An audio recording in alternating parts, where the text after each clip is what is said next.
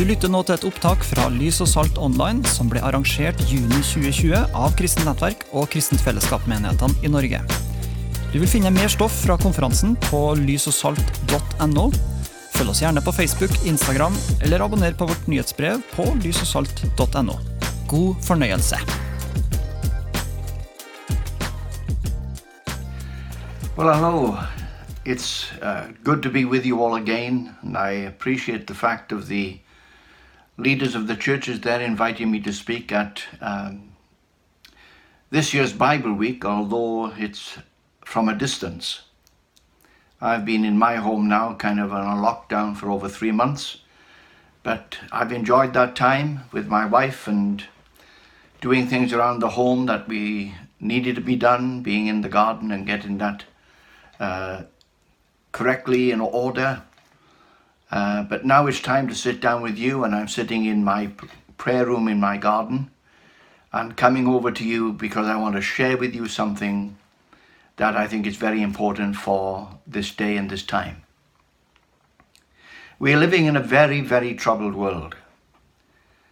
Many nations, in fact, the world, did not know what was going to take place, and uh, what has taken place through COVID 19 has turned the world upside down. And many, many people are fearful for the future. Some are fearful and, and being concerned about if there is any future.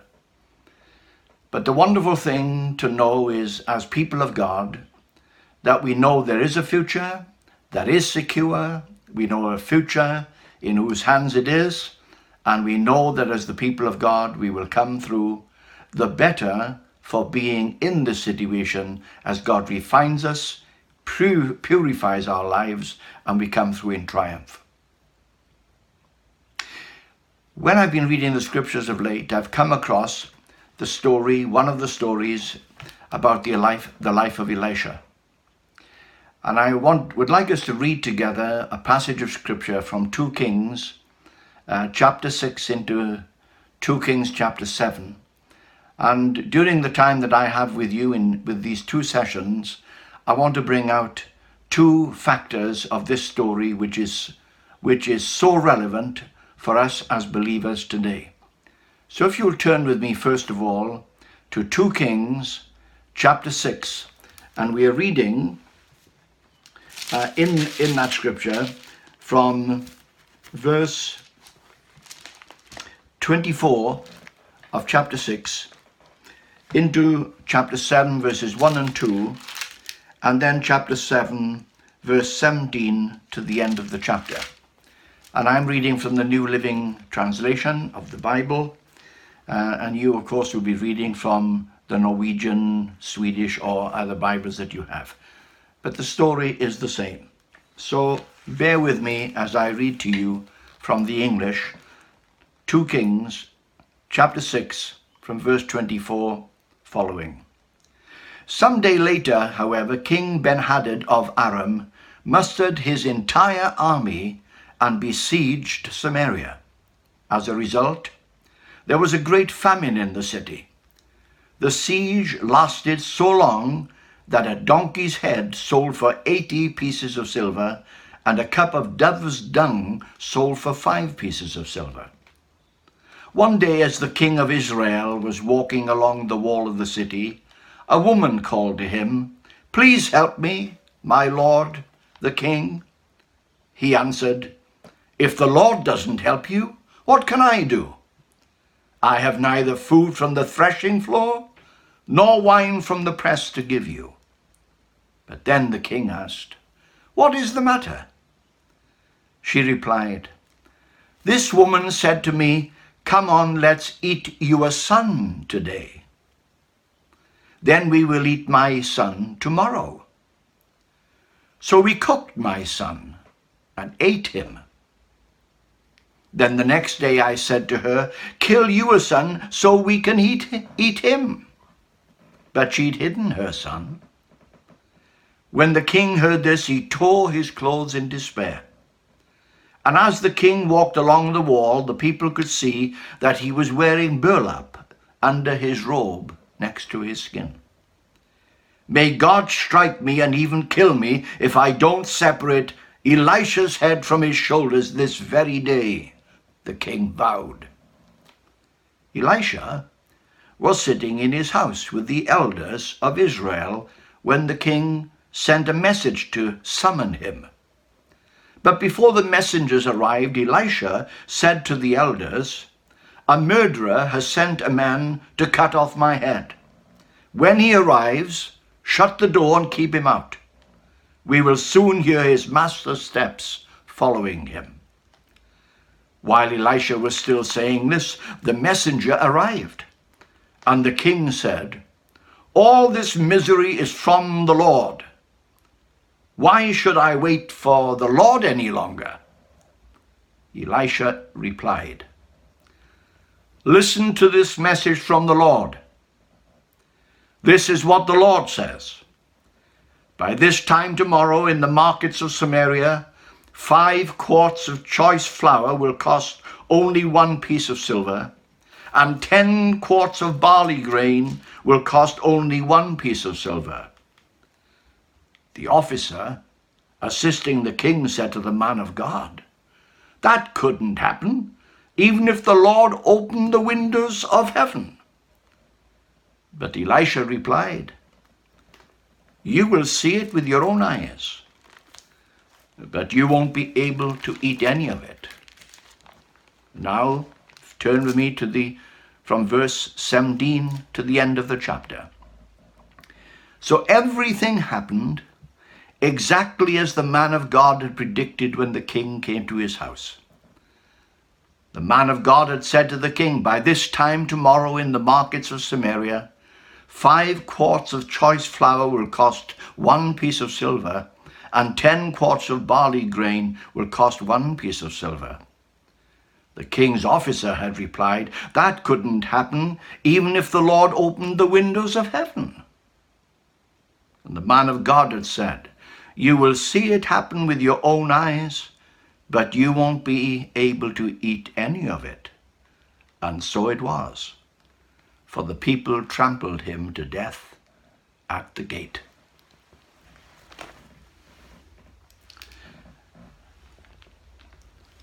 That is a, a terrible story in one way.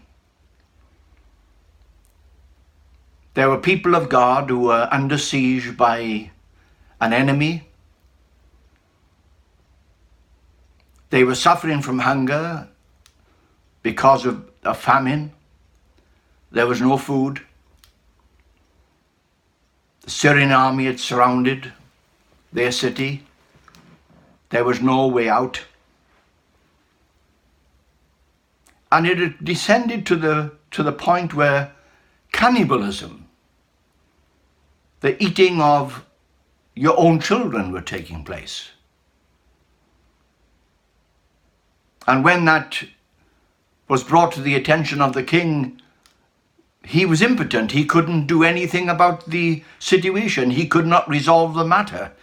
He was only a man, but he was the king. But the moment he heard of that, he wanted to apportion blame. Sometimes in life, when we have no answer ourselves to a situation, we always want to find someone to blame. And in most cases, the first person who is ever blamed in any situation in our world is God. He blamed God. And he blamed the prophet of God, the man who spoke for God. And he vowed that he would remove the head of that man, Elisha, before the end of that day. I feel that in our troubled times today, there is a lot of people apportioning blame on God as the source of the problem when really it's not God, but the evil one, Satan. God has not brought death to people, but he brings life. God wants us all to enjoy life to the full. God wants us to enjoy his promises. God wants us to be successful. God wants us to attain in life, not to die prematurely. The enemy, the thief, has come to steal, to kill, destroy. But God came that we would have life. But here again, in this situation many centuries ago, God is blamed. God is blamed for what has happened. The real reason why these people were in this situation was they had forsaken God. God had already told them, if you follow me and keep my commandments and follow in my ways, it will mean blessing to you. Blessing upon blessing upon blessing upon blessing. But if you depart from me, you can expect the alternative. And that would be lack, it would be sickness, in many cases it would be death, it would be failure. And here these people are facing just that. The king sends some messengers ahead of him. It was only a ploy because they were really going to kill the prophet. But God knew their intention and God told the prophet because he was the spokesman for God. And because he's the spokesman of God, he is first a hearer. To be able to speak the word of God, you have to hear God speak to you. And the prophet heard God speak. And the prophet told him what was going to happen, so he was prepared when the king came. So when the king arrived and the prophet was still alive, having about to speak, the prophet speaks to him, Hear the word of the Lord. Not my word, as Elisha, but hear the word of the Lord.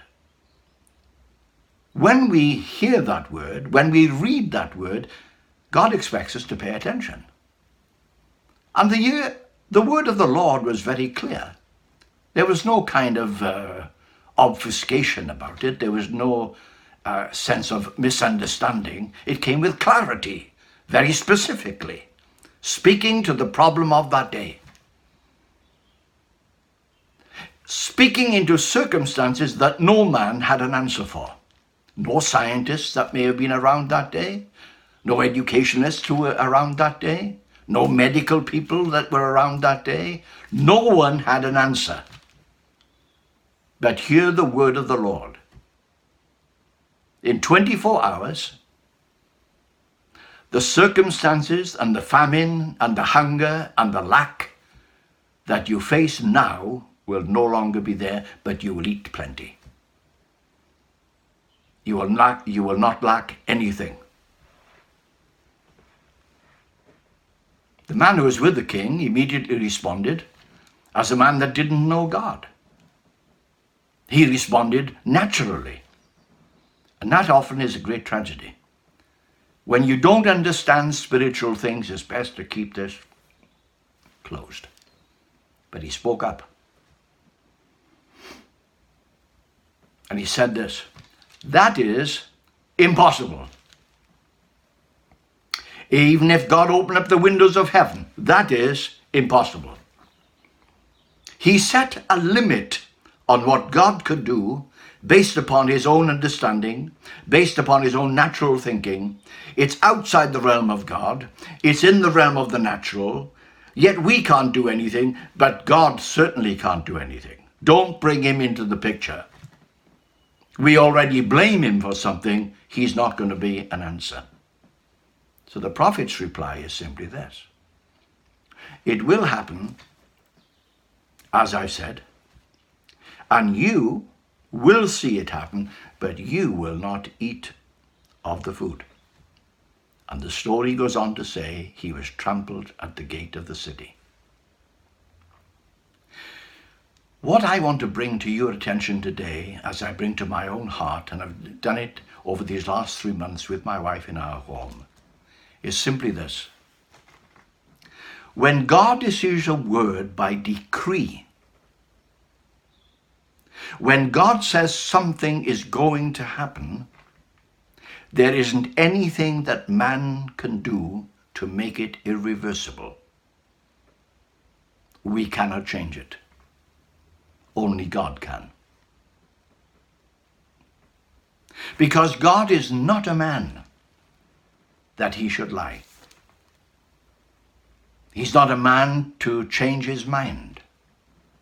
What he says, he will do it. What he's promised, he will perform. I think that's a wonderful thing for us to know at this particular moment. With the world facing its crisis, with everybody wondering when will it all be over, it could be over in 24 hours if God just moved his hand and decided it's over. And if he decided and said it's over, it's over. It wouldn't be a matter with scientists saying, oh, well, there's a possible second spike or a third spike, or we don't. If God decided it's over, it would be over. But right now in this situation, it's a time for us as believers to begin to throw out from our lives everything in our lives that have cluttered our lives, have smothered our faith, have caused us to, to fear, to be concerned, to worry, to get rid of them. It's a time for cleaning house. It's a time for us to be able to say this. We are not going to doubt that it cannot be done. If God said it, it will be done. And even this situation, God has given me promises.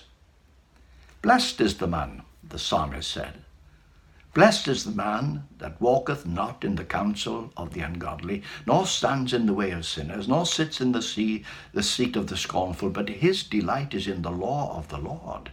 And in his law he meditates day and night. That man or that woman would be like a, a tree planted by the waters that bringeth fruit in its season, and his leaf shall not wither. And all that he does, he will prosper. That's a promise of God for us, dear friends. God is for us, not against us. And if God is for us, who can be against us? For greater is he who lives in us than he who is in this present world. We are not here to have our minds attuned and trained to the culture of society, and much of society is pressing in on us as Christians at this time. But God says, don't be transformed by that. Let your mind be transformed by the Word of God. That we feed our minds even in this hour with the Word of God, knowing that God is in control. God is going to bring us through. God has promised us better things. God is bringing everything toward His final purpose. The church is going to come through. The church will be refined. The bride of Christ will be ready. And Jesus Christ is coming in triumph so that we are with Him. That's the end of the age. Not a virus, not a flood. It's the coming of Christ. And he is using this time to prepare us for that hour. But the most important thing in this story we can learn for this session is this. What God said, God will do. No matter what you face in your life at the moment of time, it may be concerns about your family. God simply says, I'm in it with your family. I want to bless your family. I want to prosper your family because you are my children. He says, faith in me will mean all your family will be saved. Not merely saved to go to heaven, but saved in life. That a husband can lead his wife correctly, lead her in the ways of God. A wife is able to submit to a, uh, to a husband because he loves her as Christ loves the church. Children are able to submit to their parents and obey their parents because their parents only provoke them to do good things and to love and betterment in life.